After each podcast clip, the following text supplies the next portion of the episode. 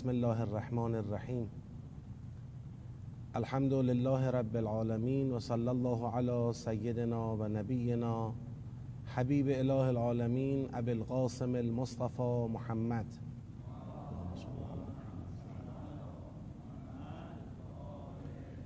و علی آله الطیبین الطاهرین و لعنت الله علی اعدائهم اجمعین من الان الى قیام یوم الدین. عرض سلام و ادب و احترام محضر خواهران و برادران گرامی. خدا رو شکر می‌کنیم که توفیق عطا فرموده در پیشگاه مقدس قرآن حاضریم و آرزو می‌کنیم که خدا شایستگی تدبر و تمسک به آموزهای نورانی قرآن کریم رو بیش از گذشته به ما عطا کنه. به برکت صلوات بر محمد و آل محمد. اللهم صل علی محمد و آل محمد و عجل فرج.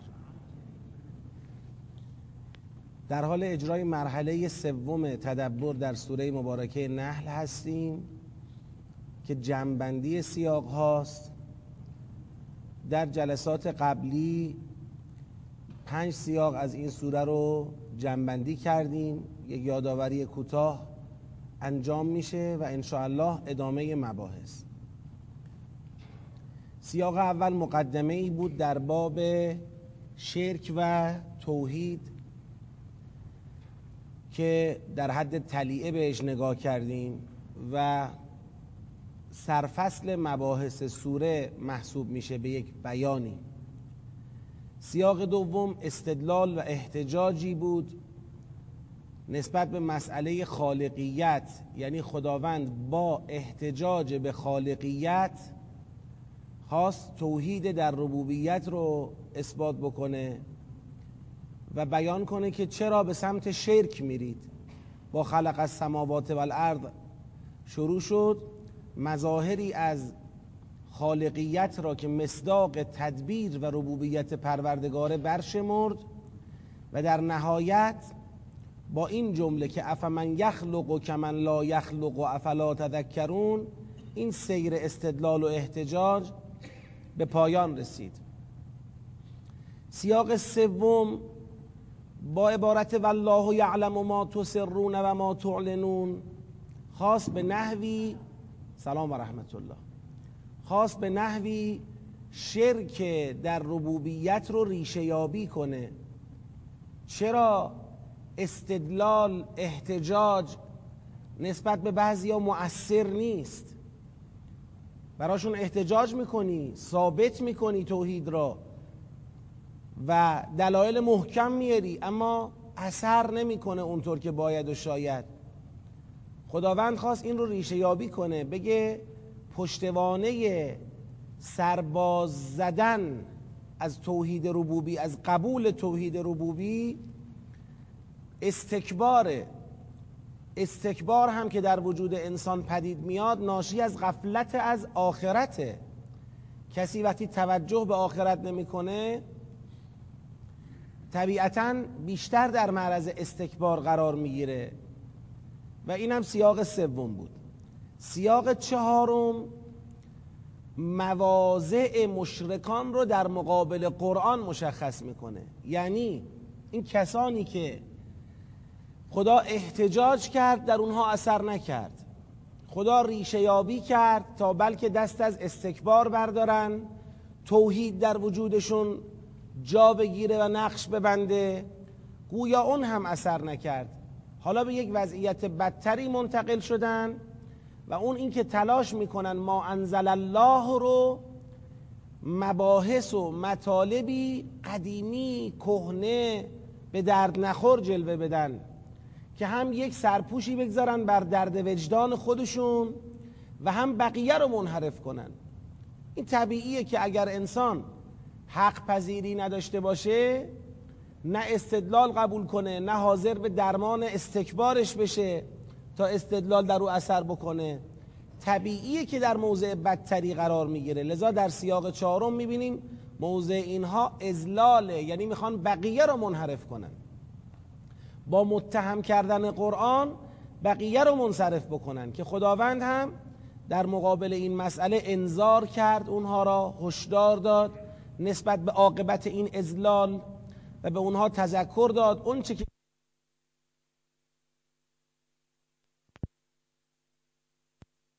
خودتون اینها در قیامت به درد شما نخواهند خورد و در البته در نقطه مقابل راه تقوا را خدا پیش روی اونها باز کرد. می‌تونید به راه تقوا بیاید. می‌تونید به راه اخذ موضع درست در مقابل قرآن بیایید همونطور که متقین آمدند و نسبت به قرآن کریم اظهار نظر صحیح می‌کنند.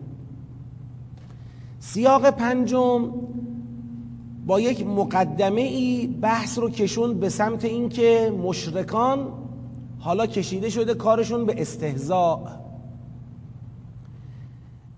اما با چه بیانی استهزا می‌کنن؟ با چه بیانی می‌خوان شانه از زیر بار توحید و از زیر بار وحی خالی کنن؟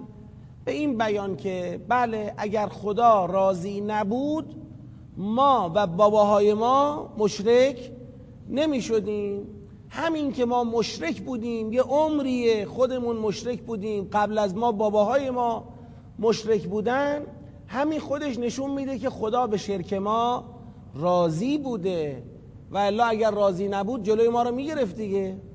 با این حرفشون گویا می‌خوان بگن خدا برای اعلان نارضایتی خودش پیغمبر بفرسته کافی نیست. خدا میگه بابا ما پیغمبر فرستادیم در طول تاریخ پیغمبر فرستادیم الان پیغمبر فرستادیم. هر کسی حرف پیغمبر ما گوش داده گوش داده اگر گوش نداده عذابش کردیم. دیگه چجوری بگیم راضی نیستیم؟ گویا این مشرکان می‌خوان بگن یه راه بیشتر وجود نداره که خدا به ما بفهمونه راضی نیست. اونم این که ما رو مجبور کنه به ترک شرک. خب اینم که مسخره کردنه. یعنی مثل اینکه شما میگی آقا برای اینکه مشکل حل بشود خدا اختیار ما رو از ما بگیره. یه همچین حرفی می‌خوای بزنی انگار. خب این که نشد.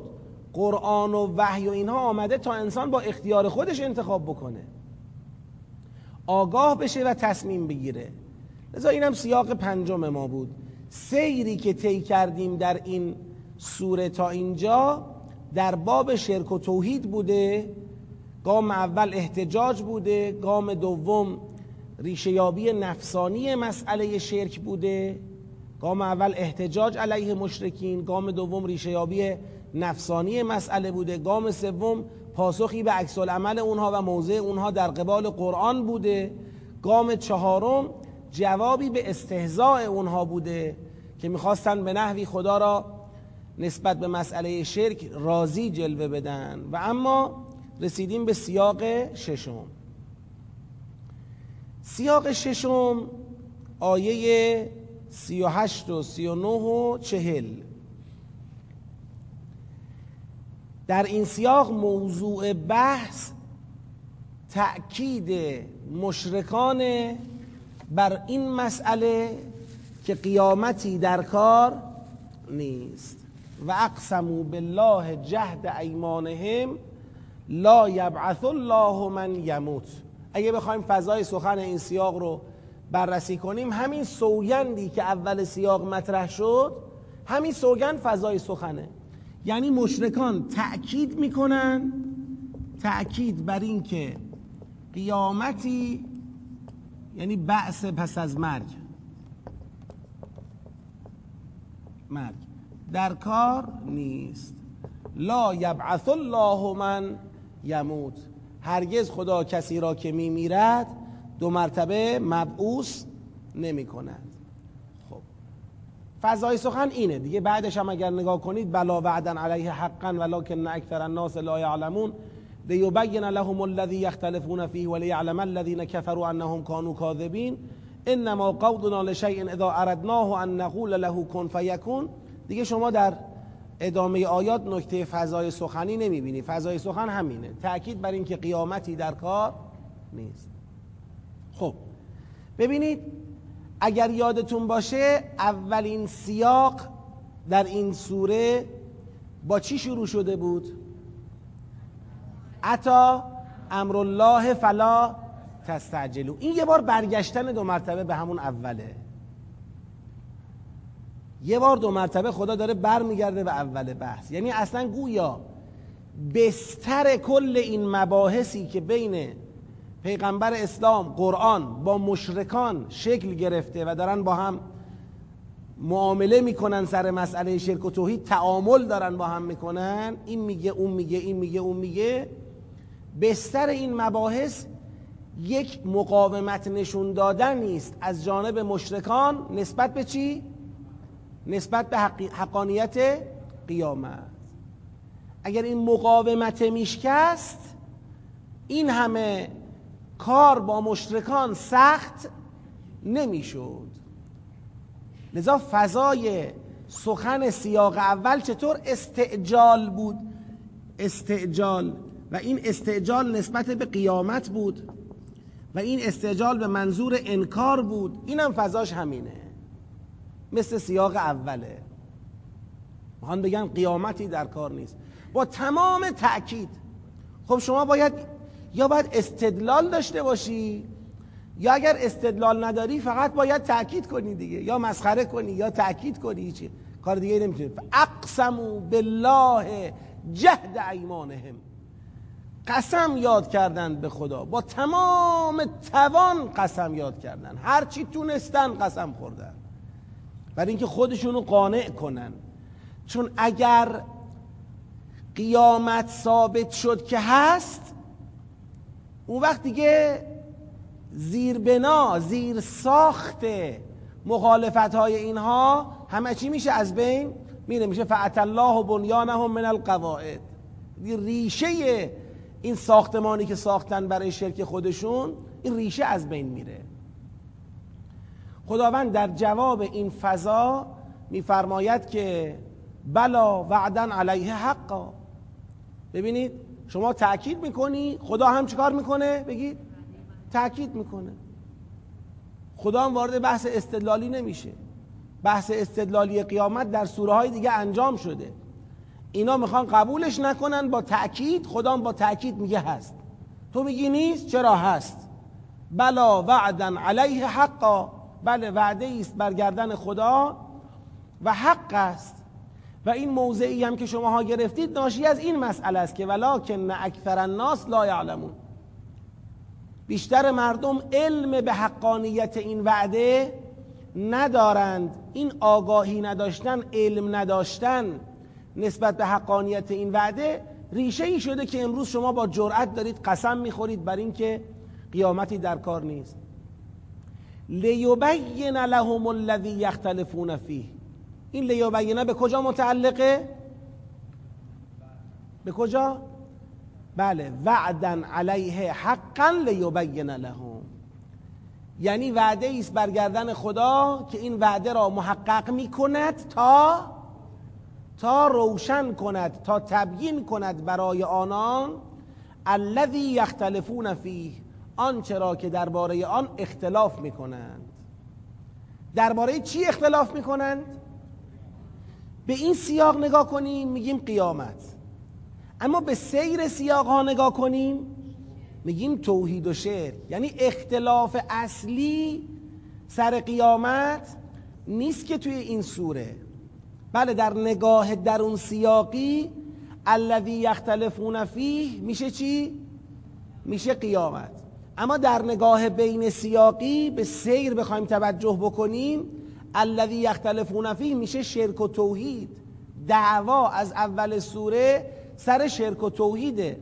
خدا میگه قیامت حتما محقق خواهد شد. تا خدا تبیین کند برای آنان آن چرا که درباره آن با هم چی دارن؟ اختلاف دارن. و لیعلم الذین کفروا انهم کاذبین. و تا کافران بدانند که اونها چی بودن؟ دروغگو بودن. یعنی در باب شرک دوچار چی شده بودن؟ دروغ شده بودن. شرک یه دروغی بیشتر نیست. خب حالا خداوند می‌خواد در پایان برای اینکه اون تأکیدی که انجام داد که حتما قیامت خواهد شد می‌خواد از قدرت خودش یه پرده برداری بکنه یک رخ نمایی بکنه. انما قولنا لشیء همانا قول ما سخن ما درباره چیزی اذا اردناه وقتی که اون رو اراده کنیم اینه ان نقول له کن ما به اون می‌گوییم باش و یکون. پس می‌شود. یعنی بین بودن قیامت تا اراده ما یه گفتن کن فاصله است. ما اراده می‌کنیم میگیم باش می‌شود. دیگه بیشتر از این مقدمه ای لازم نداره که شما بخواید استبعاد کنید و بگید قیامت نخواهد شد. حالا یه نفر بگه آقا پایه این سخن چیه که انما قولنا لشیء اذا اردناه ان نقول له کن فیکون؟ این همه تو این سیاق ها مظاهر خلقت و قدرت خداش مرده شده. شما نگاه کن به آسمون بالای سرت زمین زیر پات کوههای دوروبرت خودت هر چه که در عالم می‌بینی شاهدی است بر اینکه خدا وقتی اراده کند چیزی را به وجود بیاره هیچ کس و هیچ چیز نمی‌تونه مانع تحقق اراده خدا بشه. پس این سیاق که حالا بنده دیگه این سیاق رو فرازبندی هم نمی کنم چون خیلی جمع جور مشخصه این سیاق پاسخی است به این تأکید. در پاسخ به تأکید بر اینکه قیامتی در کار نیست خداوند تأکید می کند تأکید بر اینکه قیامت حقیقتی قطعی است و با اراده خدا محقق خواهد شد. تمام. تا در قیامت پرونده اختلاف انسان ها سر شرک و توحید چی بشه برای همیشه؟ بسته بشه. لیبین لهم الذی اختلفوا فیه یختلفون فیه ولیعلم الذین کفروا انهم کانوا کاذبین یه توضیحی بدم در راستای مباحث مربوط به سیر.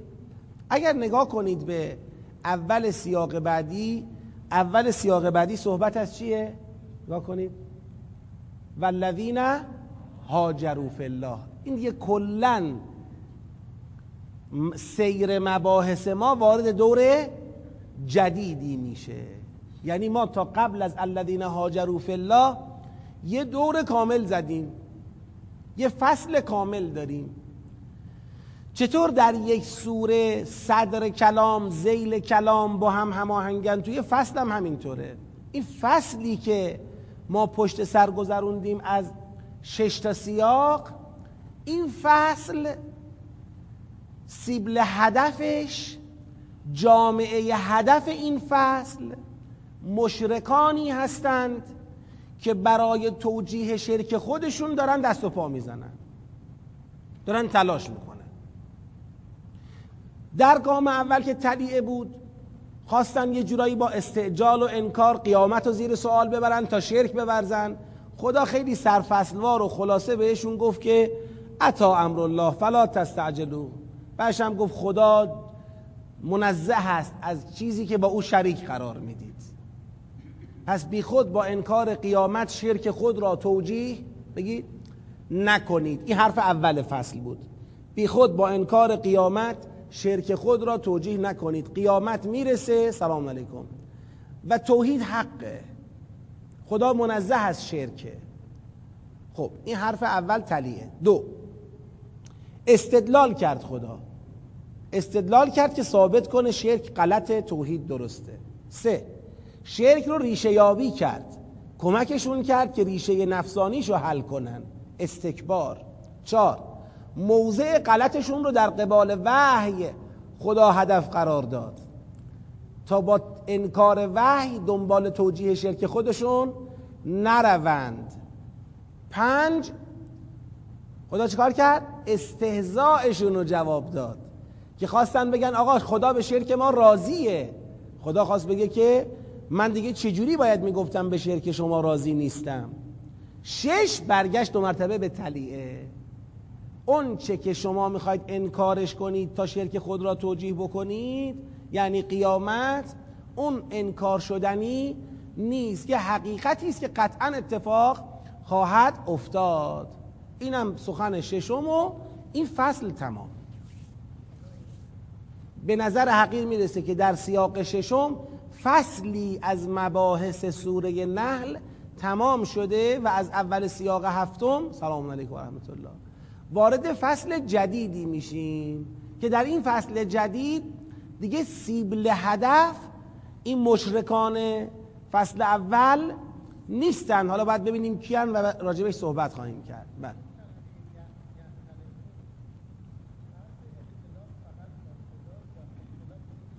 بین خودشون. اختلاف بین خودشون. نه یعنی لزوما بین مشرکان ها بین آدما. قیامت برای همه است. همه انسان ها را خدا مبعوث می کند تا اون چرا که انسان ها اختلاف می‌کنن در اون اون رو براشون تبیین کنه و بعد از این اختلاف کنندگان یه گروه کافرینن و کافرین بفهمن که دروغ می‌گفتن. یعنی دیگه تو این اختلاف طرف دروغگو مشخص بشه. طرف راستگو معلوم بشه طرف دروغگو هم مشخص بشه. بله؟ بله. بله اختلاف آراء مشرکین.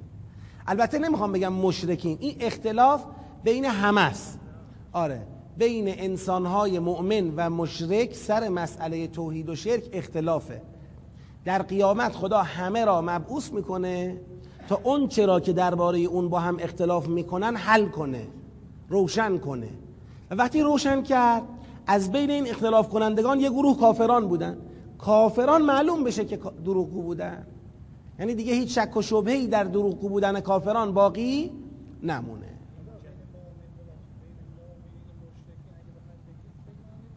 چرا؟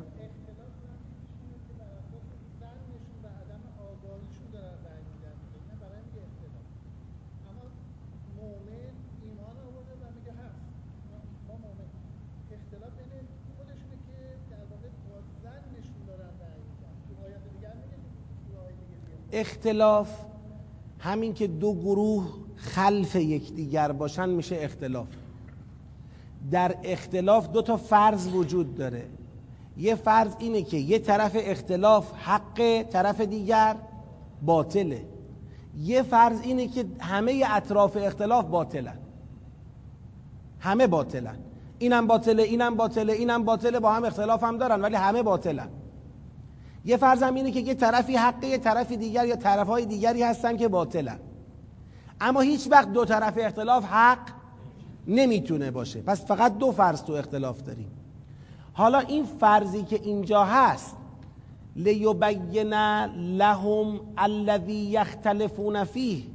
یا ما باید بگیم که خداوند وعدن علیه حقا می‌خواد مشرکان را مبعوث کند. تا بین مشرکان در چیزی که اختلاف می‌کنند چه کند؟ حکم کند مشخص کنه که آقا حق چی بود و برای کافران معلوم بشه که کافران در این بیان همون کسانی میشن که یختلفونه برای همین الذین یختلفون معلوم بشه که دروغگو بودن می‌خوام اینو عرض بکنم که من این وجهی که عرض کردم و به نظرم صحیح نیست چرا؟ چون وعدن علیه حقا ما لیوبینه رو به چی زدیم؟ به وعدن علیه حقا. این وعدن علیه حقا وعده بعث من یموته. من یموت فقط کفارن من یموت همه همه میمیرند و همه اونهایی را که میمیرند خدا چه می‌کنه؟ مبعوث می‌کنه تا برای اونها روشن کنه آنچه را که در اون با هم چی داشتن؟ اختلاف داشتن. پس تو این دایره کسانی که مبعوث میشن تا مسئله اختلافی براشون روشن بشه فقط مشرکان و کفار نیستن که همه هستن. طبیعتا وقتی همه هستن این اختلاف میشه بین حق و باطل. این اختلاف میشه بین مشرکان و مؤمنان بین مشرکان و پیغمبر. و خداوند وقتی که تبیین می‌کنه اختلاف را خود به خود یک گروه از اختلاف کنندگان که کافران هستند براشون مشخص میشه که دروغگو بودند. یعنی دیگه دروغگو بودن اونها کاملا آشکار میشه. بله شرکشون دیگه که در نگاه بین سیاقی منظور از موضوع اختلاف شرکه هرچند در نگاه درون سیاقی قیامته اشکالم نداره هر دو باشه ها.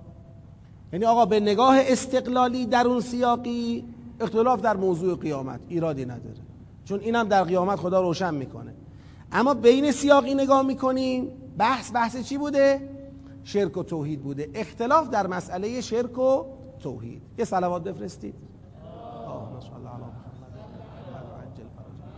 علی محمد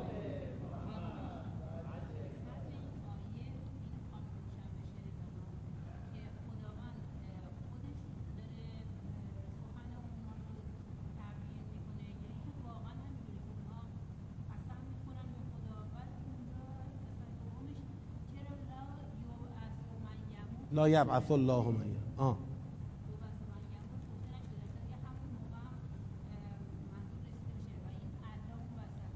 بله. خب ببینید دو تا سواله سوال اول این که اقسمو بالله جهد ایمانهم. تعبیر خداست از وضعیت قلبی اونها یا اخبار است از اونچه می‌گویند؟ کدومه؟ اخبار از اونچه که می‌گویند دیگه؟ ظاهر حجت ظاهر اینه که اونا راست راستی قسم خوردند به اینکه لا یبعث الله من یموت. خدام داره خبر میده. ما هم همینو می‌گیریم. اما چرا لا یبعث الله من یموت؟ اگر سخن اوناست مگه اونا الله قبول دارن؟ بله که قبول دارن. دعوا سر الله نیست. دعوا سر ارباب بعد از الله آیا بعد از الله اربابی هست؟ خدایان میانی وجود داره که اونا ربوبیت می‌کنن اونا تدبیر می‌کنن ما باید اونا رو بپرستیم هوای اونا رو داشته باشیم یا نه؟ الله یکیه ربم یکیه دعوا سر اینه. لذا اینا راحت می‌گفتن الله. حتی در جاهایی از قرآن داریم از الله هم جلوتر میان. ما انزل الرحمن من شیء. یعنی الله را به رحمت هم معرفی می‌کنن. با رحمت خدا مشکل ندارن. اون چه که باش مشکل دارن یکی ربوبیت خداست یکی غضبش. با این دوتا مشکل دارن.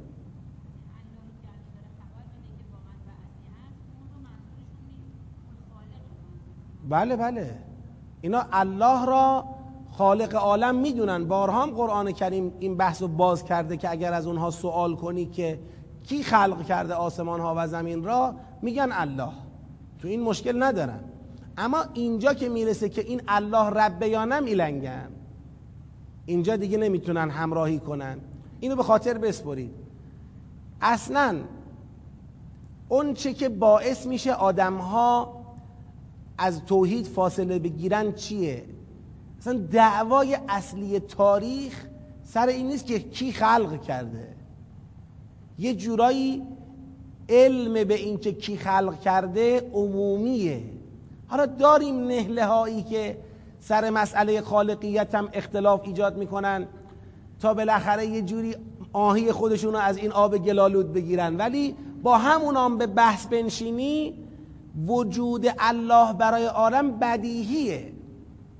یه چیز احتیاج به اثبات نداره. چون همه می‌دونن که خود ما که خالق نیستیم یه چیزی خود به خودم به وجود نمیاد. خود به خود به وجود آمدن و خود خالق بودن و اینا همه مردوده. پس یه گزینه بیشتر نیست اونم که آدم عالم خالقی داره که خلقش کرده. حالا اون خالق هم خیلی عظیمه بی نهایت یه سری ویژگی هاشو ممکنه انسان ها قفلت کنن. ولی اصل وجودش را همه مقرن. دعوا سر ربوبیته ببین اگه به ربوبیت تن دادی اگه باورت شد که همون کسی که خلق کرده داره تدبیر می‌کنه عالم را دیگه اون وقت هیچ فراری از قبول توصیه های او هیچ راه فراری دیگه وجود نداره. اگه مدیر مدبر رب عالم اوست پس دیگه باید حرفاشو گوش کرد. نمی‌خوای حرفاشو گوش کنی سعی می‌کنی بگی پس رب نیست خالق رب او نیست. ربوبیت رو میسپری به کسانی که وجود عینی و واقعی ندارن در حقیقت رب نیستن در نتیجه توصیه ای هم بگید ندارن. تنها کاری که باید انجام بدی برای اربابی که خودت تراشیدی تنها کار اینه که اونا رو از خودت راضی نگه داری با چی؟ با قربونی کردن با نظری بردن با جلوشون دلاراست شدن. یه کار دیگه ای لازم نیست. ناز و نوازششون کنی احترامشون کنی. قربون صدقشون بری که اونا هوای تو رو داشته باشن. اونام که هیچ توصیه ای ندارن نه پیغمبر میفرستن چون نیستن که بفرستن. نه پیغمبر میفرستن نه امر می‌کنن نه نهی می‌کنن نه سبک زندگی تعریف می‌کنن نه باید و نباید مشخص می‌کنن. فقط شما همین یه مقداری حاضر بشی براشون قربانی کنی نظری ببری جلوشون دلاراست بشی مشکلشون حله. این مسئله شرک اینجوری به دنیا میاد. و بعدش هم حالا باز اگر شما بگی الله ربه آقا قبول بکنیم که الله ربه مشروط به این که غضب نداشته باشه. رب باشه ما با ربوبیت مشکل نداریم. اصلا خدا رب الله رب. فقط عصبانی نشه. کاری به کار ما نداشته باشه. حالا ما زندگیمونو بکنیم. آخر مطلب اینه که خلاصه ما راحت زندگی کنیم. برای ما تعیین تکلیف کسی نکنه و اگه می‌کنه به خاطر انجام ندادن تکالیف گوش ما را نگیره. جهنم دارم جهنم می‌برم میسوزونم این حرفا ما با اینا مشکل داریم. اینا نمی‌تونیم تحمل بکنیم. یه الله خالق هیچ مسئله ای نداره. حتی الله ربی که عصبانی نشود هم مسئله ای نداره. این شما اگر برید سوره های شرک و توحید رو نگاه کنید عمدتا همینه. عمدتا همینه. اینجا به مشکل برمیخورن. خب. نه نه نه. خب ارحم الراحمین که خدا هست. آه. اونی که اونو قبول ندارن اون دیگه مؤمن نیست. اگر در بین مؤمنین شما ببینی کسی را که فقط خدا را می‌خواد به رحمت بشناسه و در نتیجه این نگاه به تسامح و تساهل در رفتارهای دینی برسه و حتی در ادامه اصلا دینش رها بشه این در حقیقت ایمان به ربوبیت نداره. مشرکه. قرآن میگه خیلی ایمان میارن در حالی که هنوز بگید مشرکن. هنوز مشرکن. اون دیگه مسئله شرکش رو هنوز حل نکرده. حالا داره در زبان با مؤمنان همراهی می‌کنه. یه آثار ظاهری هم تو همین دنیا داره ولی در حقیقت شرکه. خب عبور کنیم سیاق هفت. ببینید در سیاق هفتم فضای بحث به کلی دیگه چه میشه؟ به کلی عوض میشه. یعنی وارد وارد وادی مهاجران میشه. والذین هاجروا فی الله من بعد ما ظلموا. همین تعبیر والذین هاجروا فی الله من بعد ما ظلموا خودش نشون میده که در واقع مؤمنان مؤمنان زیر بار ظلم. حالا ظلم کیا با توجه به فصل قبل؟ مشرکان. زیر بار ظلم مشرکان هستند. و این مؤمنانی که زیر بار ظلم مشرکان هستند دارن گویا به دستور پیغمبر چه می‌کنند؟ هجرت می‌کنند. هجرت. از اینجا به بعد فاز بحثای سوره دیگه فرق کرد. مسئله هجرت در میانه. بذارید توضیح راجع به هجرت بدم مختصر. هجرت را نباید ساده تلقی کرد. هجرت یه مسافرت عادی نبوده. هجرت از ابعاد مختلف که حالا ما به خیلی از جوانه به مسئله هجرت تو سوره نحل برخورد کردیم و برخورد می‌کنیم. از ابعاد مختلف مسئله پیچیده ای بوده. یه طرف هجرت مخالفت مشرکان با هجرت بوده. مشرکان به هیچ عنوان با هجرت نمی‌تونستن کنار بیان. چرا؟ چون یه دفعه این شهر می‌خواد خالی بشه از بسیاری از آدمهایی که نیروهای کاری این شهرن. عمدتا طبقه مستضعفن کارگرا نیروهای کاری دامدارا کشاورزا هرچی داره شهر خالی میشه از اینا. لذا یه مقاومتی اینا دارند که آقا یه دفعه قرار باشه این شهر خالی بشه از این نیروها خب ما دوچار چالش خواهیم شد. لذا مقاومت می‌کنن. از اعتصاب بدتره. شما فرض کنید یه دفعه مثلا تهران بخواد سکنش بذاره بره. همه چی به هم میریزه. حالا تهران خیلی بزرگه اونجا شاید انقدر بزرگ نیست. اما اصل مسئله هجرت یه جنبش اینه که مشرکان مخالفن مانعن. شاید مانعیت مشرکان را بشه تشبیه کرد به مانعیت فرعونیان از خروج بنی اسرائیل. بنی اسرائیل می‌خوان بذارن مصر رو ترک کنن برن چه اتفاقی میفته؟ خب مردم این فرعونیان که دارن کاروار اینا رو انجام میدن می‌ذارن میرن. طبیعیه که فرعونیان فرعون و فرعونیان مایل نیستن به این اتفاق. بردگانشون نوکرانشون کارگرانشون قشر میانی که دارن بالاخره کارهای شهر رو انجام میدن همه بذارن برن. این یه طرف. طرف دیگر برای خود مهاجرینه که آقا این هجرت مستلزم ترک وطن سخت.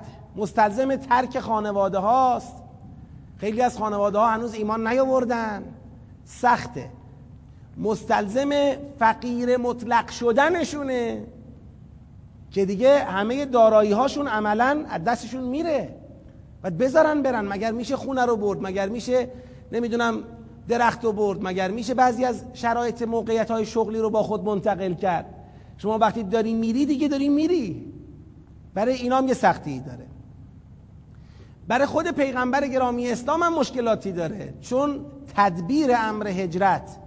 از بدوش تا پایانش اینا رو حرکت بدی در یه شهر دیگه مستقر بکنی. تو اون شهر جدید اینا سر سامون بتونن پیدا کنن.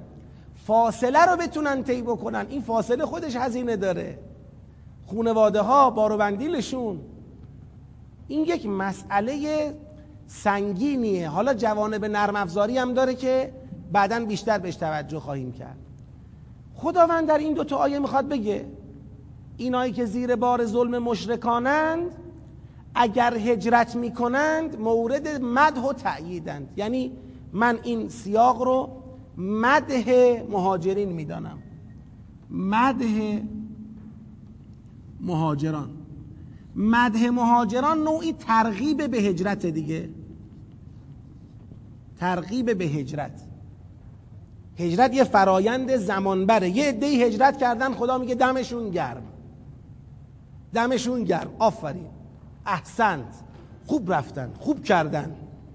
پس معلوم میشه حتی دستور به هجرت قبلا تو سوره های دیگه صادر شده. اینجا خدا دستور به هجرت رو اینجا صادر نکرده. میگه اینایی که دارن هجرت می‌کنن احسنت والذین هاجروا فی الله من بعد ما ظلموا لنبوعنهم فی الدنیا حسنه. من وعده میدم که در دنیا اونها را در یک موقعیت نیکو استقرار بدم وضعیت نیکویی براشون ایجاد بکنم. ولعجر الاخرت اکبر لو کانوا یعلمون. و اگر می‌دانستند اجر آخرت برای اینها بزرگتره حتی از اون فایده دنیوی هجرت هم برای اونها بیشتره. الذین صبروا اینا کسانی هم که صبر کردند و علی ربهم یتوکلون. و بر پروردگارشون توکل می‌کنن. او را وکیل می‌گیرن. پروردگار را وکیل می‌گیرن. با اعتماد به پروردگار هجرت را قبول می‌کنن. حالا بعدا جلوتر می‌رسیم به اینکه اگر می‌خواستن هجرت را قبول نکنن گزینه بعدی چی بوده؟ گزینه بعدی چی بوده که خدا اینجا می‌خواد ترغیب کنه به هجرت؟ یعنی آیا احتمال داشته کسانی مؤمن باشن ولی هجرت نکنن. دیگه نتونن تو فاز هجرت با پیغمبر همراه بشن. بله. اونا جا میموندن تو مکه. اما چگونه جا میمونن تو مکه؟ دیگه ایمانشون چی میشه؟ از بین میره دیگه.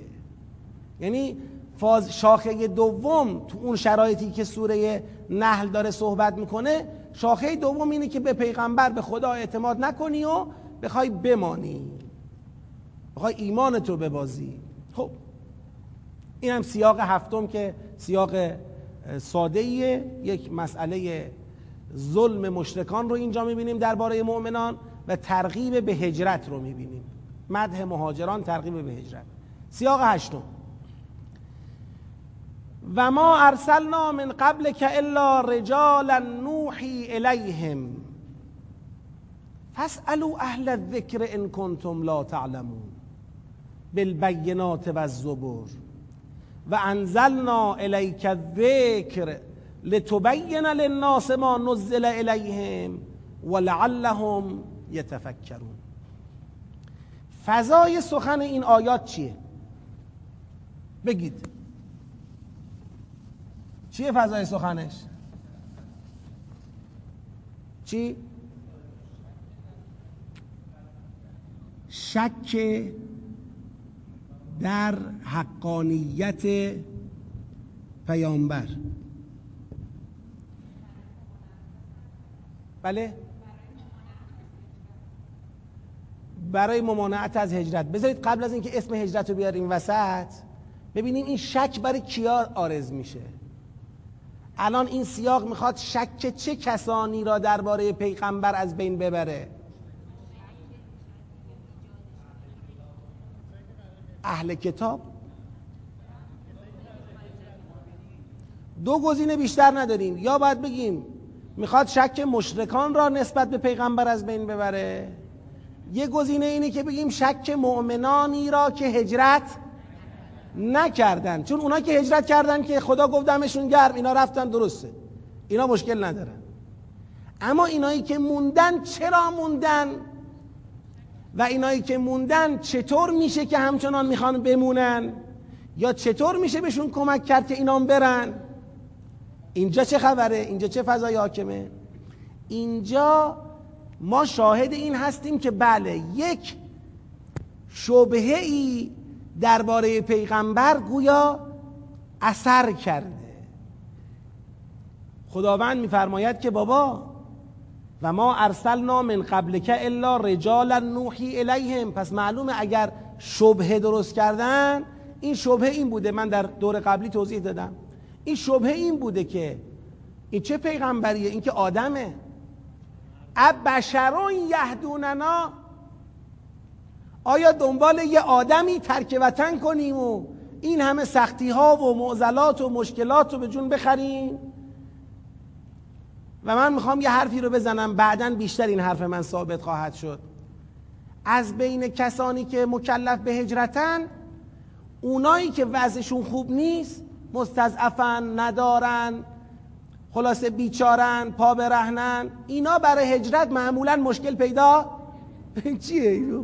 برو میریم. راحت تر من اینجا قراره بمونم بردگی کنم کارگری کنم بیگاری بکشن از من. یه بخور نمیر به من بدن حالا پیغمبر میگه بریم خب بریم. اما چه کسانی هن که بیشتر ممکنه اینجا زمین گیر بشن؟ اونایی که باید دل بکنن. این دل کندنه طرف ایمانه رو آورده به پیغمبر. اما حالا دیگه بخواد هجرت بکنه دیگه هیچی دستش به هیچی از اموالش نمی‌رسه. آقا حضرات مشرکین بیاید این خونه ما رو بخرید ما بریم. کی می‌خره؟ آقا بیاید این مثلا موقعیت شغلی ما رو با یه قیمتی ما سرقفلی این دکونه بدیم به شما بریم مثلا. کی می‌خره؟ باید بذاری بری. اینجا که پای یک انتخاب در میانه. یا باید ترک وطن کنی ترک اموال کنی ترک خانواده کنی. آس و پاس دنبال یه آدمی که میگه من پیغمبرم بری. به یه شهری که نمی‌دونی اونجا چه خواهد شد چه نخواهد شد. یا دیگه باید یه جوری خودتو راضی کنی که بابا اصلا از کجا معلوم که او بگی پیغمبره. اب بشرون یهدوننا. یه آدمی می‌خواد ما رو را ببره. دنبال یه نفر بذاریم بریم. اینجا دیگه مسئله است. برای یه طیفی پس برای یه طیفی از کسانی که پیغمبر را قبول دارن یا در معرض قبول پیغمبرن؟ من نمی‌خوام بگم لزوما قبول دارن. مردد بودن. پیغمبر رو قبول کنیم نکنیم. تا حالا براشون گزینه قابل مطالعه ای بود درباره پیغمبر فکر کنن و تصمیم بگیرن.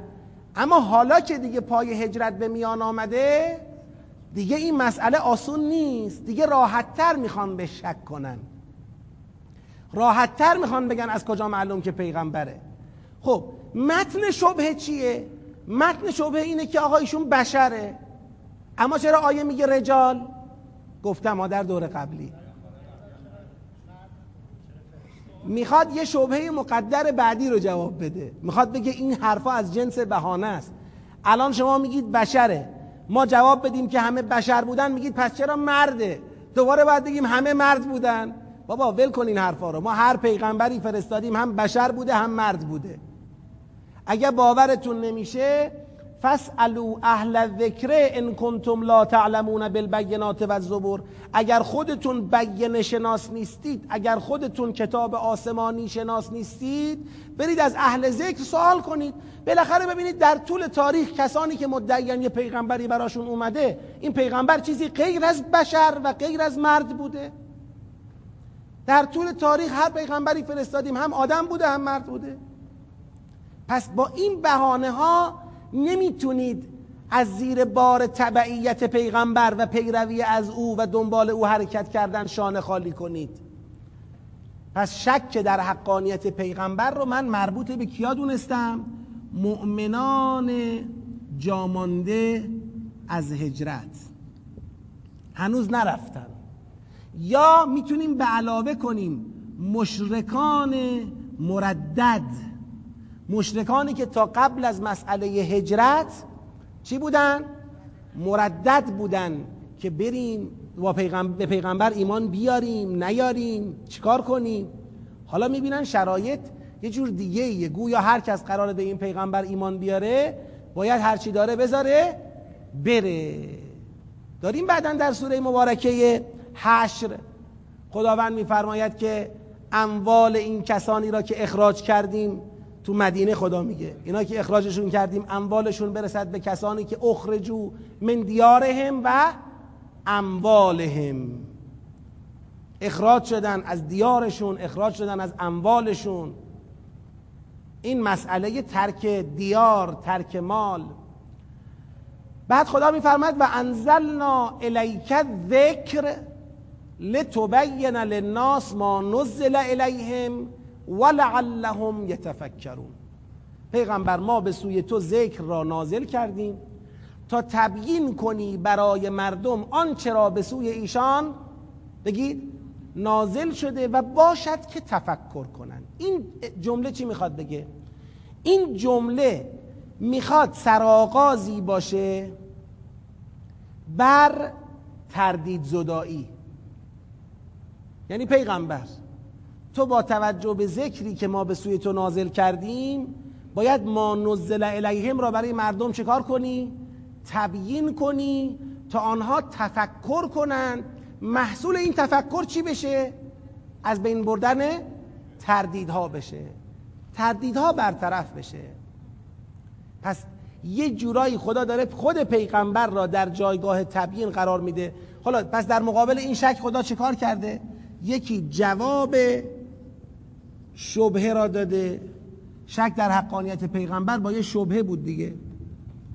یکی جواب شبهه را داده. یکی پیامبر صلی الله علیه و آله سلم را در جایگاه تبیین برای تفکر. تبیین ما نزل الیهم برای تفکر تثبیت کرده. از اینجا به بعد انشاءالله نمونه هایی از تبیین پیغمبر نسبت به ما نزل الیهم قبلی را که تفکر برانگیز است ما خواهیم دید. در این دور جدید گویا پیغمبر گرامی اسلام می‌خواد کمک کنه برای چی؟ تحقق هجرت مؤمنانه. یه امت داره جدا می‌کنه از بین این جامعه مشرک. یه امتی داره جدا می‌کنه. سوالی پرسیدن که منظور از آیه های 41 و 42 این است که توکل مهاجران عامل صبر است یا صبر و توکل عامل هجرت؟ ببینید صبر و توکل دو صفت مهاجران است. من اونی که می‌فهمم اینه. صفت هم مشعر به علیت است. یعنی چرا مهاجرت می‌کنن؟ چون صبر دارن. چرا مهاجرت می‌کنن؟ چون توکل دارن. خیلی خوب. پس این جواب مشخص شد. اما ادامه بحث. سیاق نهم. سیاق نهم فضای سخنش چیه؟ بفرمایید. فضای سخن سیاق نه چیه؟ بله؟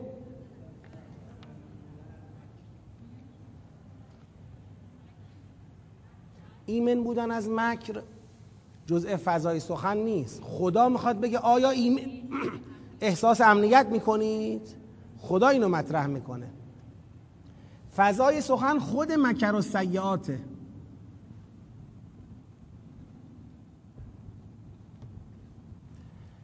افامن الذین مکروا السیئات ان یخسف الله بهم الارض او یأتیهم العذاب من حیث لا یشعرون او یأخذهم فی تقلبهم فما هم بمعجزین او یأخذهم على تخوف فان ربکم لرؤوف رحیم اولم یروا الى ما خلق الله من شیء یتفیأ ظلاله عن الیمین والشمائل سجدا لله وهم داخرون ولله یسجد ما فی السماوات و ما الارض من دابه والملائکه و هم لا یستکبرون یخافون ربهم من فوقهم و یفعلون ما یؤمرون. نکته خاص دیگری به مکر و سیعات اضافه نمیشه در فضای سخن. مکر و سیعات یعنی با رفتارهای گناه یا گناهالود مکری را سامان دادن. سامان دادن یک مکر با رفتارهای گناه و گناهالود مکر چیه اینجا؟ ببینید ما وقتی می‌خوایم فضای سخن تشخیص بدیم یه بار اینه که فقط به سیاق نگاه کنیم.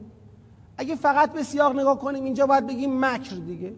اما اینکه مکر چیه موضوعش چیه مخاطبش کیه هدفش چیه همه نامعلومه. با رفتارهای گناهالود مکری را سامان دادن را اگر می‌خوام بفهمم باید نگاه کنم به سیاق قبلی. تو سیاق قبلی صحبت از چه بوده؟ بگید شبهه. یعنی این مکر مکری که دارن اینا سامان میدن یه طرف شبه افکنیه. خب شبهه ای که مؤمنان گرفتارش شدن یا شبهه ای که مرددین از مشرکان گرفتارش میشن این شبهه رو یه عده دارن ایجاد می‌کنن دیگه.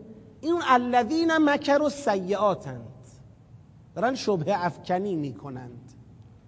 فقط شبه افکنی مکر و سیعاته نه. یه سیاق قبل ترم نگاه کنیم. من بعد ما بگید ظلمو به علاوه ظلم.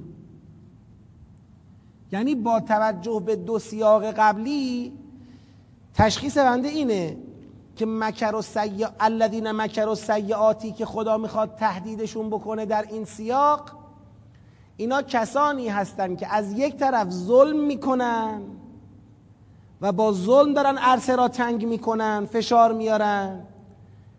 خب وقتی شما ظلم می‌کنی این ظلمه یه جورایی افراد رو طاقتشون رو چه می‌کنه؟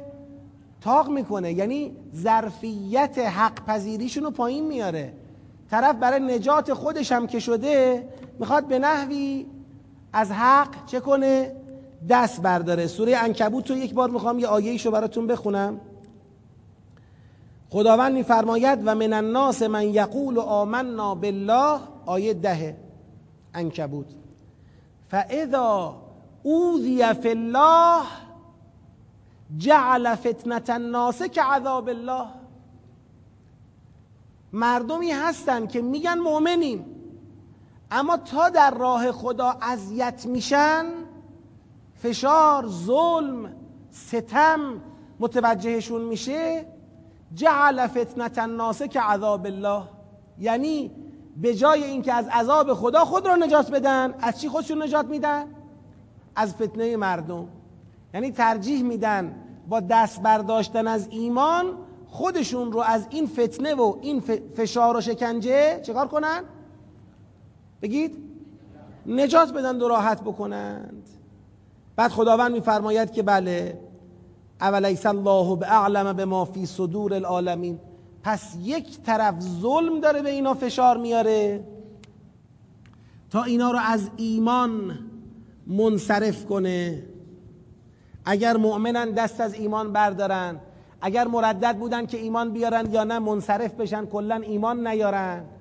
از طرف دیگر هم شبه افکنی درباره حقانیت پیغمبر. آقا اصلا از کجا معلوم این پیغمبره؟ او یه آدمیه مثل خودتون دیگه. حالا دنبال یه نفر مثل خودتون می‌خواید را بیفتید این هم, هم فشار این هم, هم شکنجه تحمل بکنید. پس الذین مکر و سیعات سیاق نه ظالمان سیاق هفتند و شبه افکنان شبهی که در سیاق هشت مطرح شده. حالا خداوند می‌خواد یه جورایی عقبه این جرأت را بررسی کنه. میگه می‌دونید چرا اینا جرأت دارن به اینکه اینطور مکر می‌کنن؟ اینا در احساس امنیت می‌کنن. گویا خیالشون راحته که هیچ عذابی در کار نیست. خدا بخواد اینها را یه جورایی اون احساس امنیتی را که می‌کنن و به خاطر اون احساس امنیت ظلم می‌کنن به خاطر اون احساس امنیت شبه افکنی می‌کنن یا به تعبیری مکر سیع می‌کنن خدا می‌خواد اونو از بین ببره. بی خود احساس امنیت می‌کنن. این سخنی که خدا در این سیاق مطرح می‌کنه از یک سو خود الذین مکر و سیعات رو می‌زنه که اینا رو داره تهدید می‌کنه اصطلاحا. از طرف دیگر یه دلگرمی برای کیا؟ مؤمنانی که زیر بار ظلم و شبه افکنی اینها دارن خلاصه دست و پا می‌زنن. دو تا فایده برش باره. افامن الذین مکروا السیئات ان یخسف الله بهم الارض او یاتیهم العذاب من حیث لا یشعرون. دیگه معنیاشو گفتم. او یاخذهم فی تقلبهم فما هم به معجزین.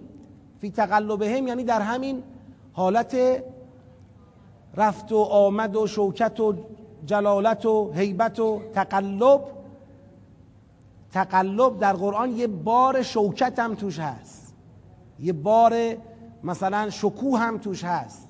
اینا همچین مقتدرانه فکر می‌کنن که چون مقتدرن دیگه خدا حریفشون نیست؟ آیا احساس امنیت می‌کنن از اینکه چون در میان اون بروبیاشون به قول شما هستن؟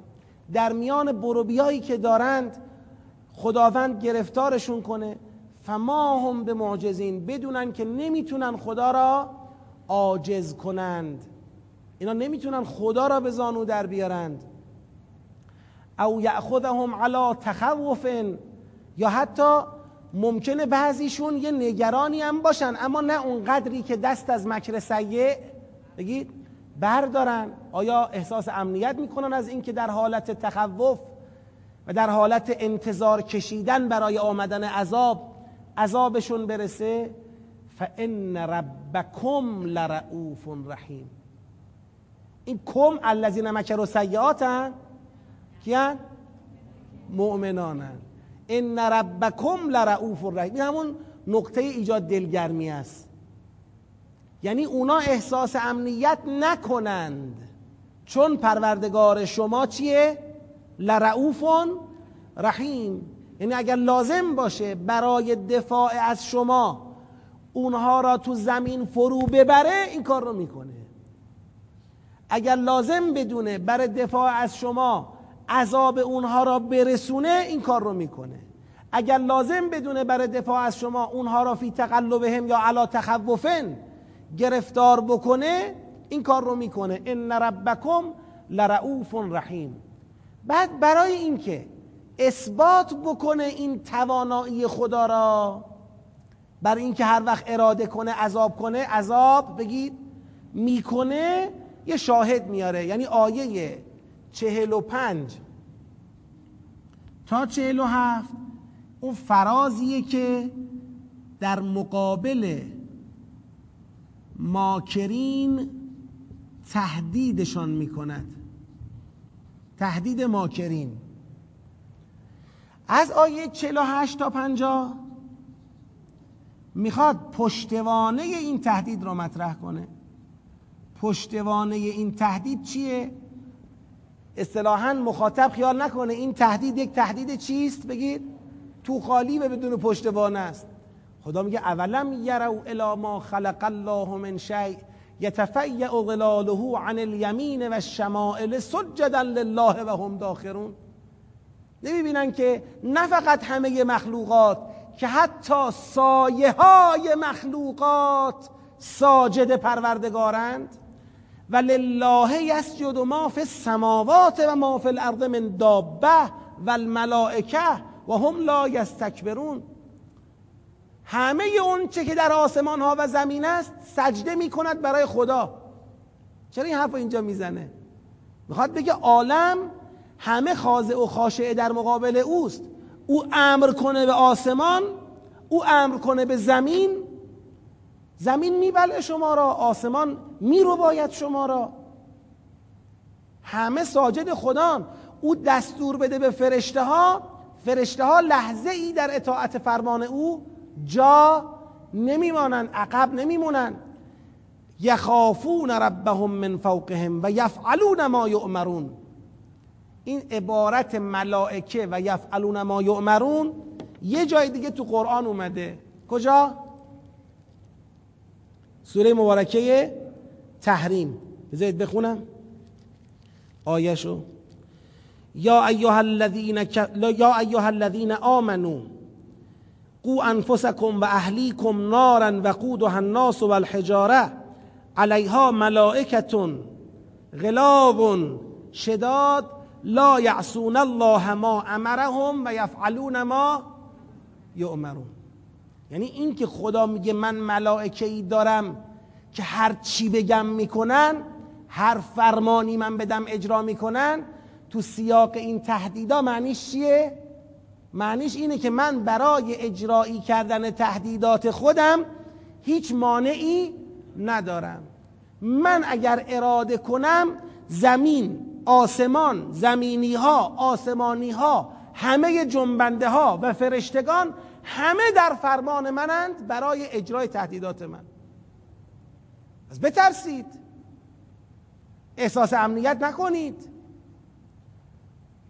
با خیال راحت مکر سیع به کار نگیرید.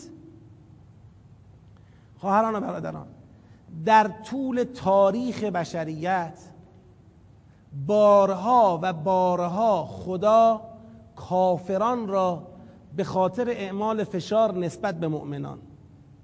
به خاطر شکنجه کردن مؤمنان عذاب کرده. بارها و بارها خدا نابودشون کرده.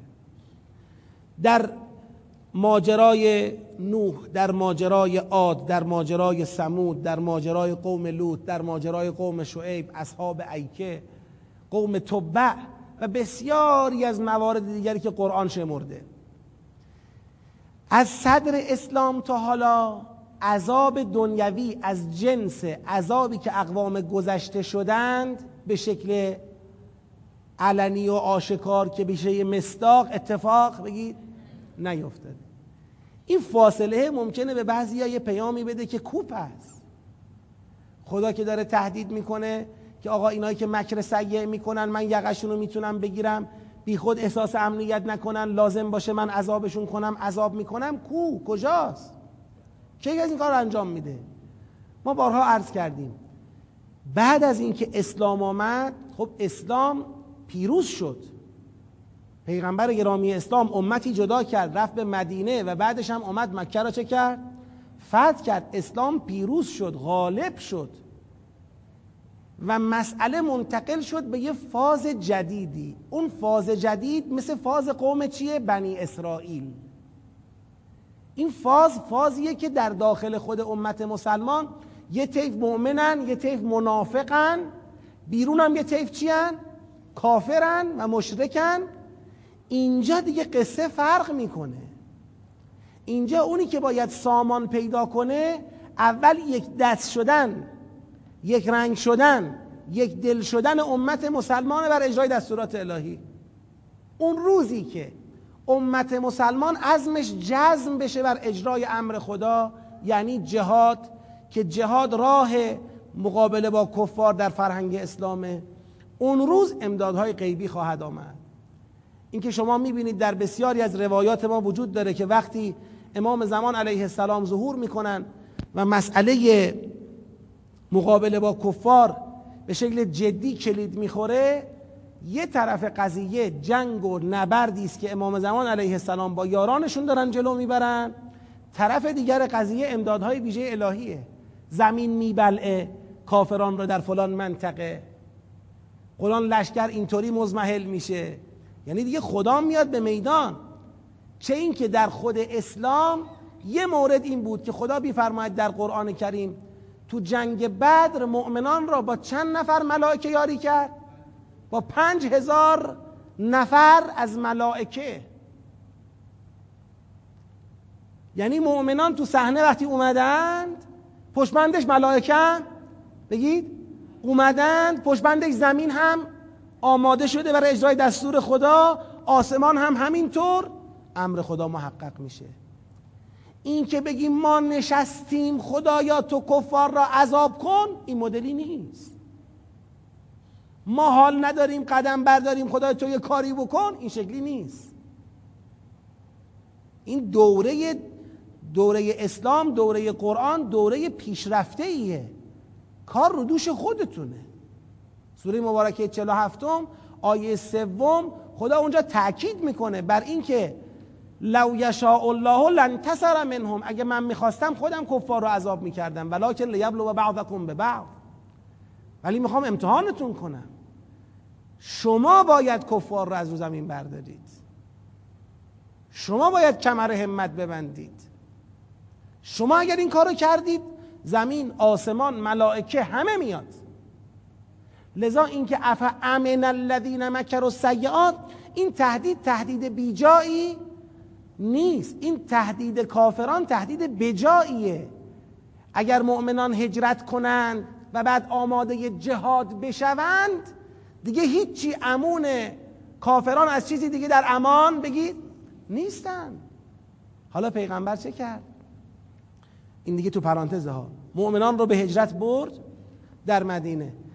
وقتی که می‌خواست برگرده و این شهر را فتح بکنه فرمان که داد در سوره 47 فرمان صادر شد ما شاهد این بودیم که بسیاری از مؤمنان آماده حضور پای فرمان پیغمبر نبودن و هنوز آماده نیستن.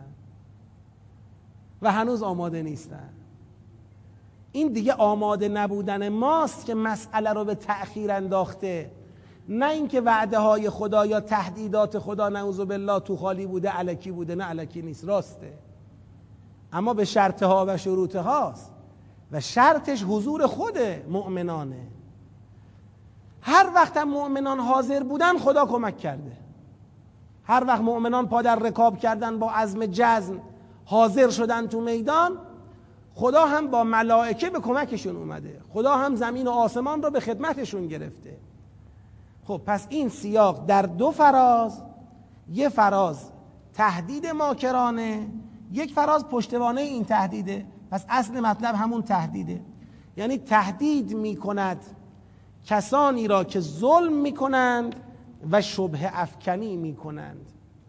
به این امید که فضای خفقانی را که ایجاد شده برای مؤمنان نمی‌تونه هجرت کنه نمی‌تونه بمانه کم ایمانش رو از دست بده این فضا باز بشه. ها اینجا آیات یه جابجایی اتفاق افتاده ببخشید اجازه بدید من اینو اصلاح بکنم. شما این سلوات بفرستید.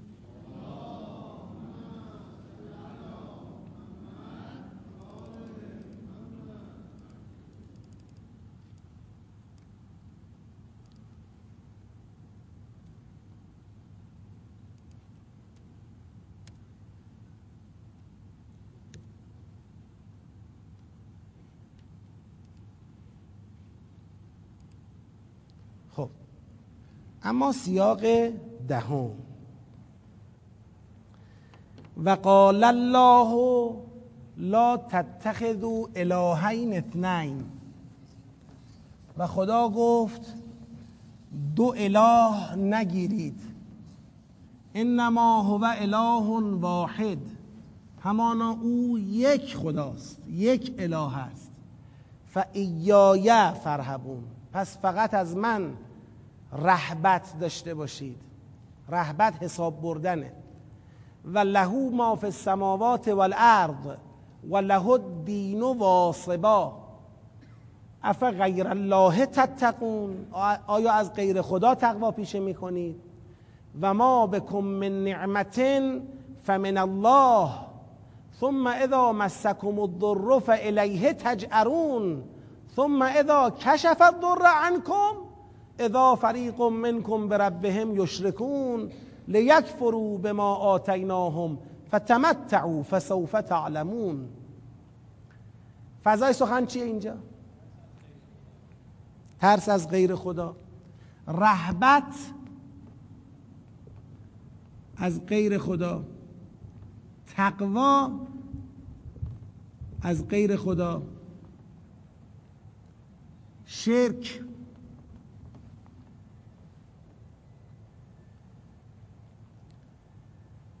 و حالا می‌تونیم با توجه به چی؟ آره یه جورایی مثلا بیتوجهی بیتوجهی به ولی نعمت بودن خدا شرک ترس از غیر خدا رهبت از غیر خدا بیتوجهی به ولی نعمت بودن خدا. خب بازم اینجا من می‌خوام یه نکته ای رو عرض بکنم در تشخیص دقیق مسئله. مسئله چیه؟ همونطور که عرض کردم ما در سیری هستیم که بعد از مسئله هجرت پای چی به میان آمد؟ یک عده هجرت کردن که فبه ها. یک عده اما افتادن تو چی؟ شبهات. افتادن تو دام شبهات. شبهه درباره پیغمبر. تحت فشار مکر سیع. الذین مکر و سیعات یعنی الذین مکر و سیعاتی دارند شبه, شبه افکنی می‌کنند و ظلم می‌کنند تو امان. این شبه و ظلمی که اونها دامن زدن رقم زدند. گویا داره دو مرتبه ادعی را به چی می‌کشه؟ شرک. بنده این فرمان لا تتخذو الهین اثنین را خطاب به همینایی می‌دونم که دارن به شرک کشیده میشن. خدا می‌خواد بگه. از کجا میگه آقا این خطاب به ایناست؟ نگاه کنید. به خاطر پایان آیات. وقتی خدا میگه لا تتخذوا الهین اثنین انما هو اله واحد میگه فایایه بگید. فرهبون پس یه رهبت از غیر خدایی داره شرک ایجاد می‌کنه. لهو ما فی السماوات والارض و له الدین واصبا اف غیر الله تتقون. یه تقوا از غیر خدایی داره شرک را ایجاد می‌کنه. مسئله پس چیه؟ مسئله اینه که یک کسانی گروهی تحت تأثیر مکر سیع مشرکان مکر سیع مشرکان چیست؟ ظلم مکر سیع مشرکان چیست؟ شبه افکنی تحت تأثیر ظلم و شبه افکنی دارن دو مرتبه با وادی شرک میرن چرا؟ چون این افراد این مخاطبان این سیاق از اینا حساب می‌برن خیال می‌کنن که اگر با اونا همراه نشن حرف اونا را نزنن دین اونا را نداشته باشن به ملت و آین اونا برنگردن کارشون چیه؟ بگید زاره. بیچاره میشن. چجور بیچاره میشن؟ یا باید بمونن کتک اونا را بخورن یا باید دنبال پیغمبر بذارن برن. یعنی توی فضایی قرار گرفتن که همون فتنه. فضای فتنه. حالا دقیقا عبارت بعدا میاد من بعد ما فتنو. تو همین سوره دقیقا عبارت شو داریم. تو فتنه گرفتارن. چه کنیم حالا؟ ایمانمون رو ورداریم و بذاریم بریم خانه کاشانه زندگی شهر دیار خانواده. یا بمونیم کتک بخوریم. یا نه؟ خیال خودمون دیگه چکار کنیم؟ بگید. راحت کنیم. بی خیال پیغمبر بی خیال ایمان. تحت تأثیر رهبت و تقوا از غیر خدا بیفتیم به دام شرک مجددا. حالا یه نکته ای بگم خدمتتون. این تعبیر له الدین و واسبن هم اینجا یه نکته ای توش داره. له الدین و واسبن له الدین و واسبن یعنی چی؟ یعنی دین به طور کامل مال خداست.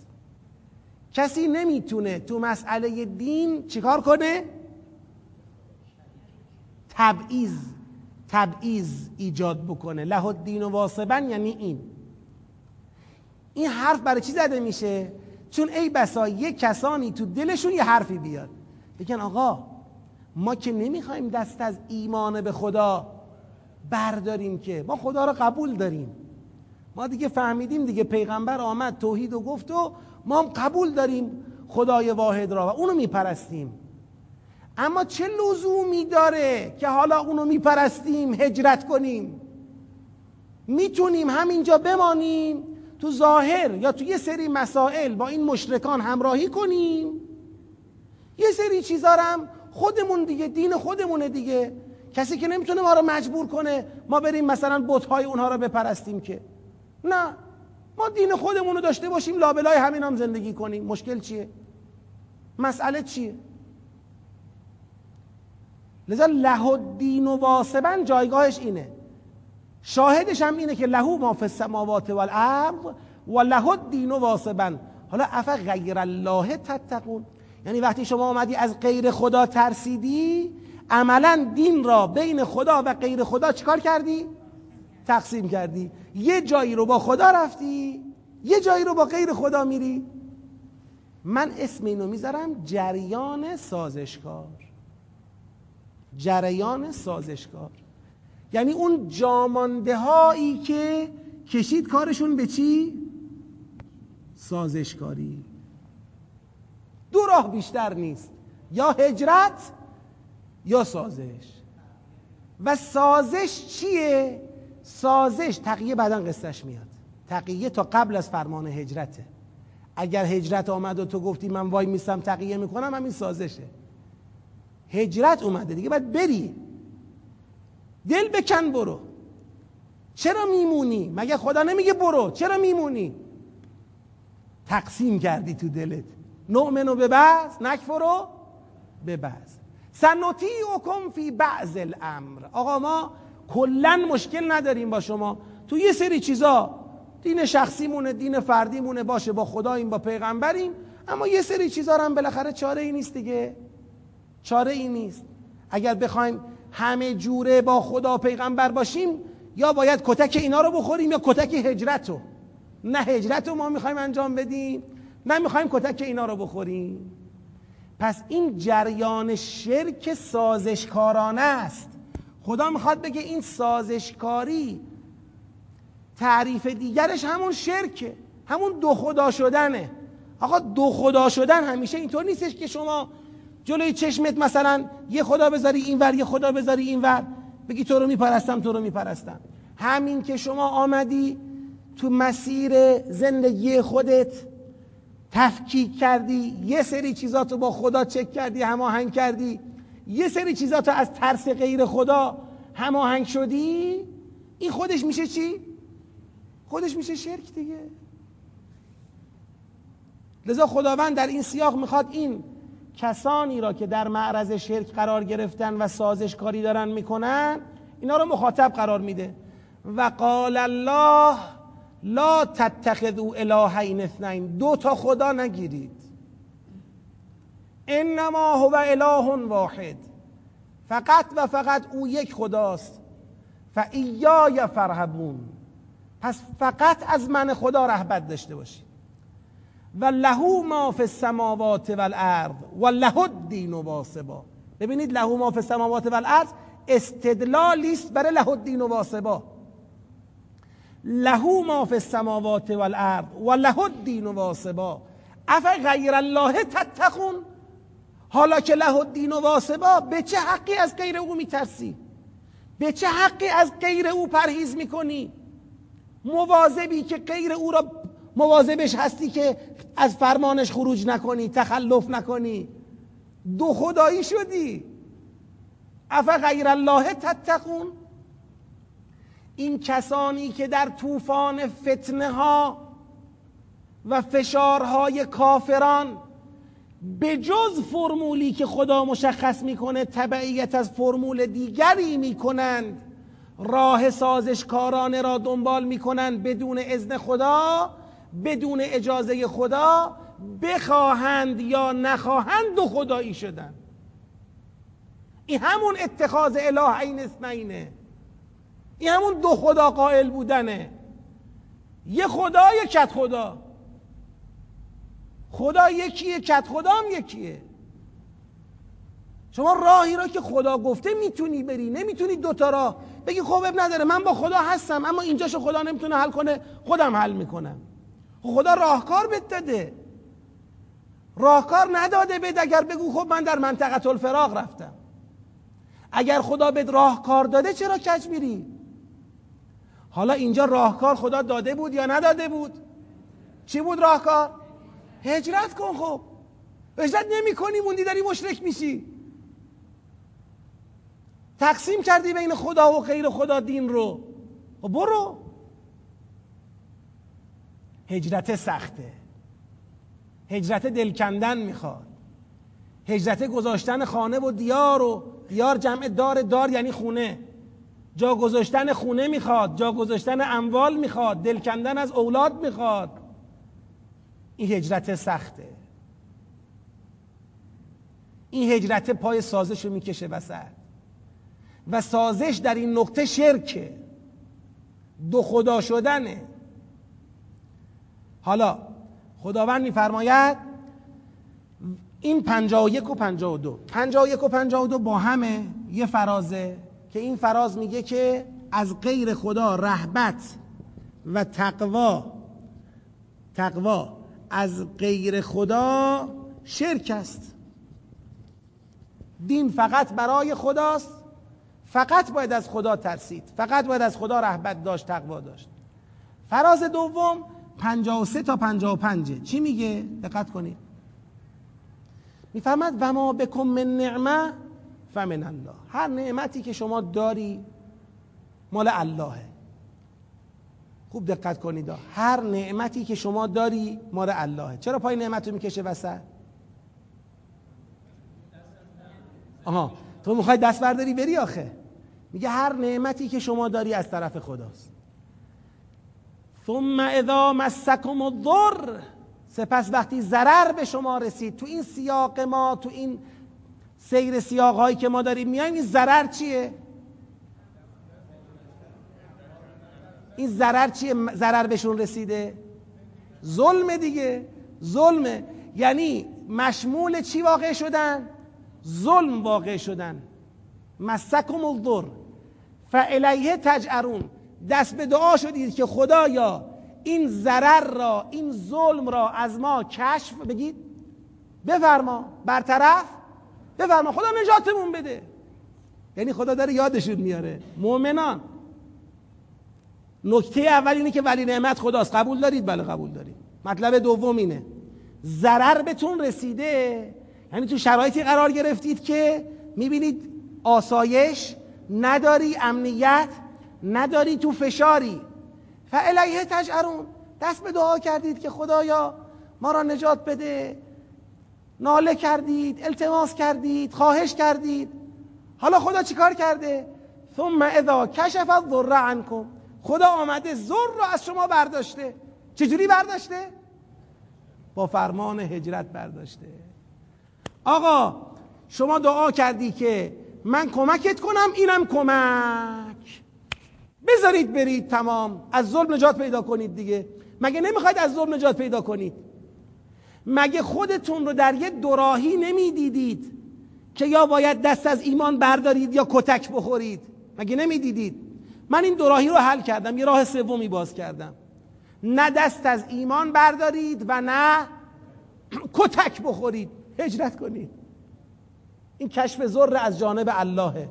اما متاسفانه می‌بینم اذا کشف الضر عنکم اذا فریق منکم تو این شرایطه که یک گروه از شما به ربهم یشرکون. مشرک میشن نسبت به پروردگارشون لیک فرو به ما آتیناهم. تا کفران نعمت کنن. یعنی خدا میگه این شد کفران نعمت.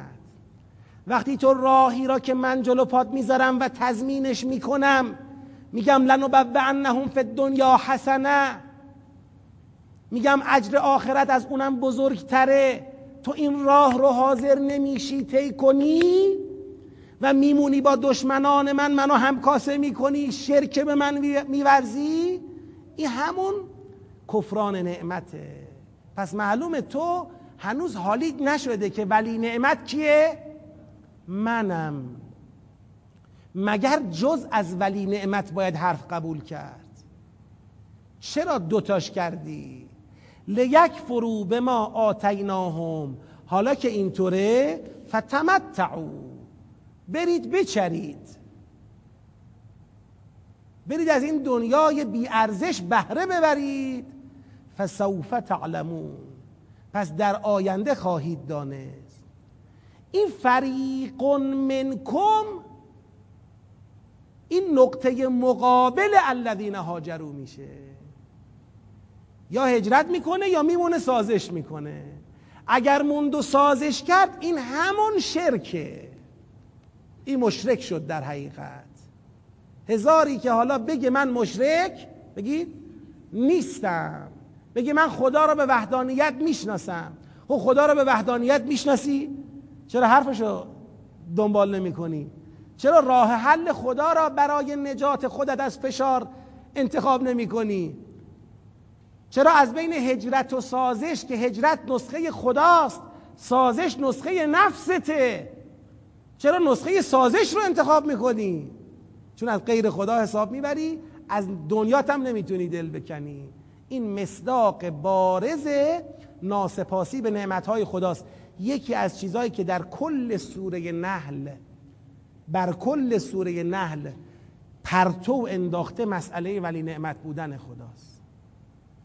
از اول سوره جورایی این مسئله هست تا آخر سوره هم هست. ولی نعمت بودن خدا. کسی حالیش بشه خدا ولی نعمته نمیاد به شرک رو بیاره. نمیاد در سبک حرکت خودش رفتار مشرکانه را انتخاب بکنه.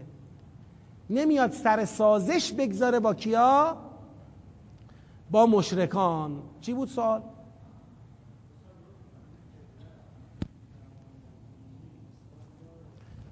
زمان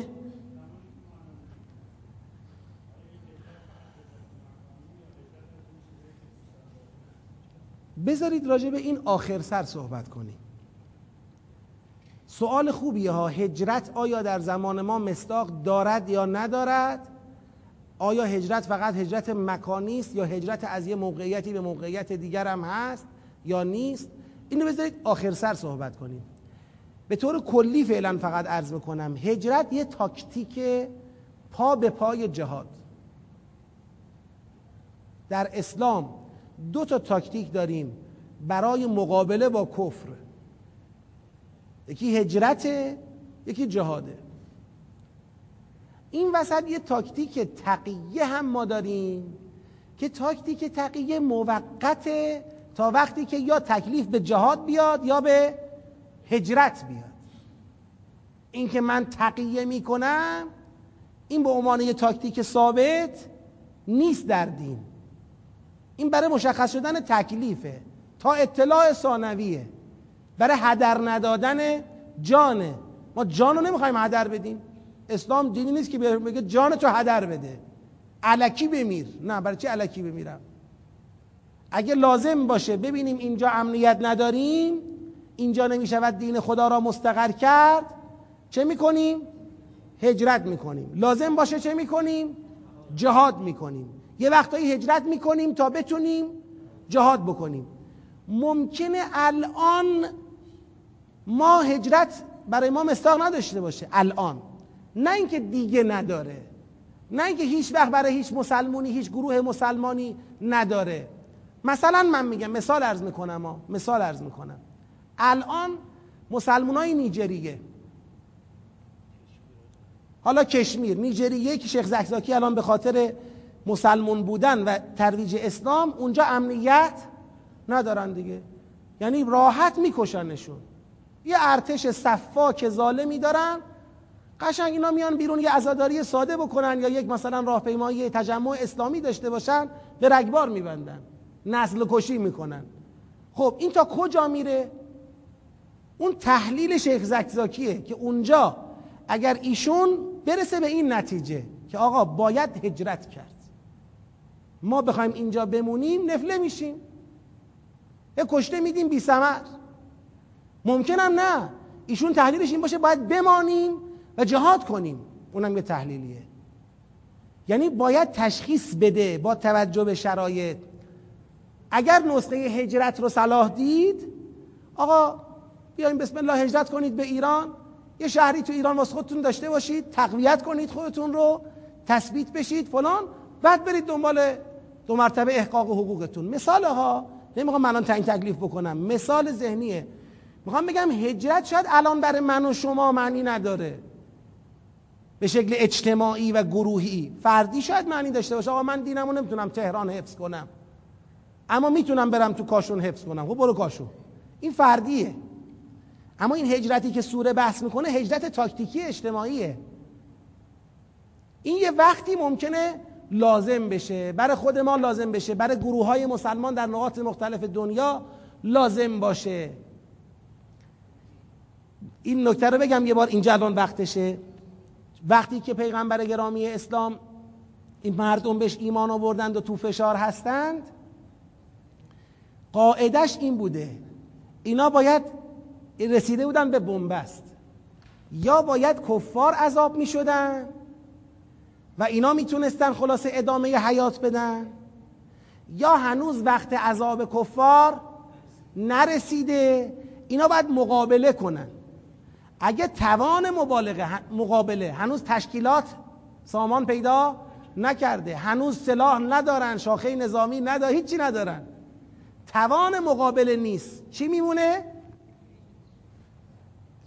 بله.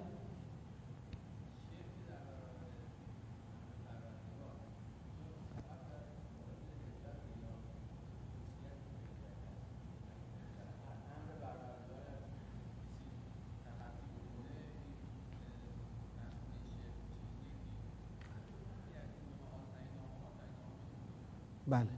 دو تا سواله. یکی اینکه شرک اینجا که اینا هجرت نمی‌کنن شرکه یا کلا هر دستوری از خدا را اطاعت نکنی شرکه. جواب. هر دستوری از خدا را کسی اطاعت نمی کند ریشه در چی داره؟ شرک داره. منتها شرک خفی. خدا عنوان شرک جلی بهش نمیده. یعنی خدا با اینکه می‌دونه این ریشه های مشرکانه دارد. از باب تقوا می‌خواد مسئله رو درست کنه. یعنی تو فاز عمل مسئله باید اصلاح بشه.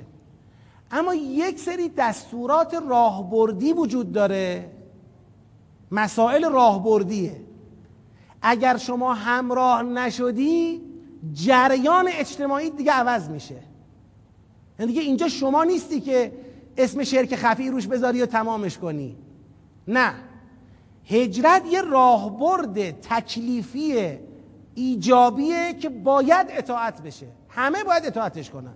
این جریانی امتیه یه تکلیف فردی نیست یه تکلیف امتیه اجتماعیه اگر شما با این همراه نشدی عملا میمونی تو شهر مشرکان. مشرکانی که تو را به ملت شرک چه می‌کنند؟ بگید. باز میگردانند. اصحاب کهف و یادتونه؟ اصحاب کهف وقتی بیدار شدن گفتن که آقا چیکار کنیم؟ آقا شما برو یه نونی بخر بیا ولی مواظب باش نشناسنتا اگه بشناسنت و بفهمن ما کجا هستیم ماها را به ملت خودشون بر میگردانن یا سنگسارمون می‌کنن. یعنی یا باید بمیریم یا باید دوباره مثل اونا زندگی کنیم. مشرک بشیم. تو جریان اجتماعی مشرکان بر می‌خوریم اینجوری. حالا اینا وضعیتشون همینه. من سیاق بعدی رو امروز قرار نیست بگم ولی خوبه که این نکته رو بهتون بگم. به همین خاطره که خداوند درست در این نقطه که سازش طلبی میاد به جای در واقع راهبرد هجرت می نشینه خدا شروع می‌کنه سرفصلوار شمردن ملت شرک. میگه می‌دونید شما دارید دوباره به کجا برمیگردید؟ می‌دونید کجا دارید می‌خواید بمانید؟ اینجا می‌خواید بمانید. و یجعلون و یجعلون و یجعلون مسئله یعنی اون مب... اندیشه ها و رفتارهای مبتزل شرک رو میشموره. میگه اینه. فضایی که می‌خواید شما توش بمونید اینه. و یجعلون لما لا یعلمون نصیبا مما رزقناهم. تالله لتسالون عما کنتم تفترون. یعنی شما می‌خواید همراه بشید؟ و یجعلون لله البنات سبحانه و لهم ما یشتهون. از اینجا منتقل میشه به مسئله دخترکشی. بعد میاد جلوتر. حالا دیگه بذارید بذارید برای سیاق برای دستور جلسه بعد بمونه. اما آخر سیاق رو نگاه کن. آخر سیاق جنبندی می‌کنه این بحثو. و ما انزلنا علیک الکتاب الا لتبین لهم الذی اختلفوا فیه و هدن و رحمتا لقوم یؤمنون اینجا اونجاییه که دیگه من میگم تعیین تکلیف کنید دیگه. حالا می‌خواهید همراه بشوید و بروید یا می‌خواهید بمانید و به ملت شرک بگید؟ بازگردید و بپیوندید. ما حالا تا آخر سیاق ده اومدیم. سیاق ده جنبندی بشه. جنبندی سیاق ده این شد. فراز یکش رهبت و تقوا از غیر خدا شرک است و فراز دوش که آیه 53 تا 55 می‌خواد بگه که در واقع اعراض از راه برده کشف زر الهی که خدا کشف زر کرده این منتهی به چی میشه بازم؟ منتهی به شرک میشه پس در حقیقت این سیاق می‌خواد بگه به خاطر رهبت از غیر خدا از راه برد الهی کشف زر که ما تطبیقش دادیم با چی؟ با هجرت. از راه برد الهی کشف زر اعراض نباید کرد. اعراض نباید کرد. باید همون راهبرد الهی را دنبال کرد و الا مصداق شرک است و مصداق آن سوال دوم می‌تونیم به کفر به ما آتیناهم. لیک فرو به ما آتیناهم. این ما آتیناهم به نظر حقیر می‌رسه این نعمت است. یعنی خدا می‌خواد پرانتز باز پرانتز بسته است. می‌خواد بگه اعراض از راهبرد الهی کشف زر این کفران نعمت خداست. شما به خاطر دلبستگی به نعمت اعراض می‌کنی؟ در حالی که کفران نعمت شد. عملا ولی نعمت رو از خودت چیکار کردی؟ ناراضی کردی. هرچند که می شود این احتمال رو هم دید که منظور از ما آتیناهم همین حکم هجرت باشه. ولکن دیگه اون وقت ما بکن من نعمتن بیپایه میشه. یعنی توی این سیاق جان خب آره آره آره. فتمتعو هم داریم. فتمتعو. حالا بس برید بخورید دیگه. برید بهره من بشید. فسوف تعلمون. خب به لطف الهی تا سیاق دهم اومدیم. ما آتیناهم نعمت. بله نعمت. کل نعمت هایی که دارید. هجرت که به عنوان راهبرد کشف ذره نه به عنوان نعمت الان. اذا کشف الضر عنکم یعنی خدا با فرمان هجرت ذر را برطرف کرد ولی شما به جای تبعیت دارید شرک میورزید. به خاطر چی دلبستگی به دنیا؟ به خاطر چی رهبت از غیر خدا ترس از غیر خدا؟ این شرکه. بی خودم نگید نه ما دین داریم. دین برای خدا واسبنه. هر کی واسبن دین داره دین داره. هر کی دینشو تقسیم کرد دیگه دین نداره. اصلا دعوا سر توحید و شرکه. دعوا سر این نیست که خدا هم باشه. خب یه خوردم خدا. یه خورده خدا که مسئله قرآن نیست. همش خدا. همش خدا. درست شد درست شد. نشد مشرکی. برو. فرقی با اون یکی ها نمی کنی بر میگردی آخرش به ملت کفر. حالا انشاءالله خدا توفیق عطا بکنه بتونیم ادامه راه فهم سوره نحل رو هم با قوت طی کنیم. به برکت صلوات بر محمد و